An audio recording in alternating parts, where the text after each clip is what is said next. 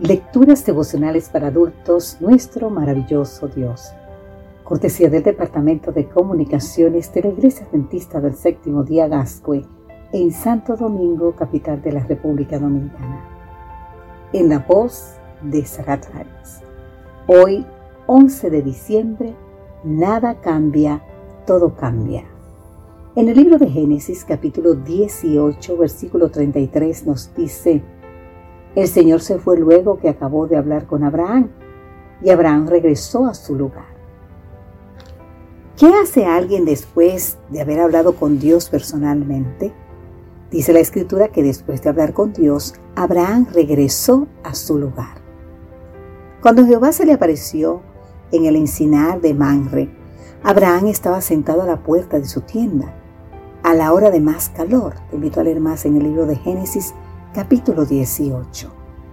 Probablemente también era una hora de mucha actividad en el campamento.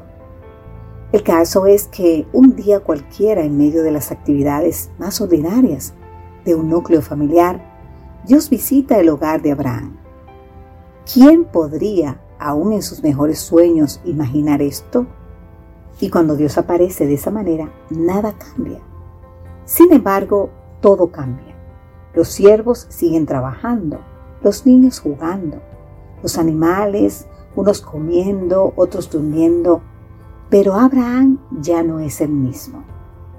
¿Cómo puede un mortal ser el mismo después de haber hablado con Dios?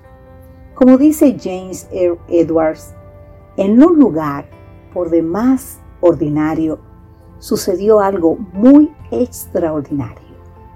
Dios irrumpió en el mundo de Abraham y Sara y donde había desilusión y resignación, en su lugar les dejó una promesa y una esperanza.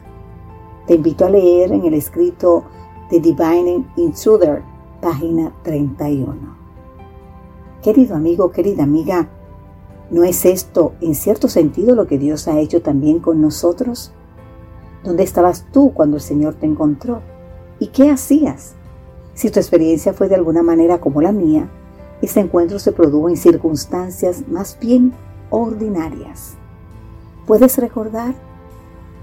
Cuando yo miro hacia atrás, puedo ver con cierta facilidad lo que antes no veía, que Dios siempre estuvo siguiendo mis pasos, a la espera del momento oportuno para darse a conocer.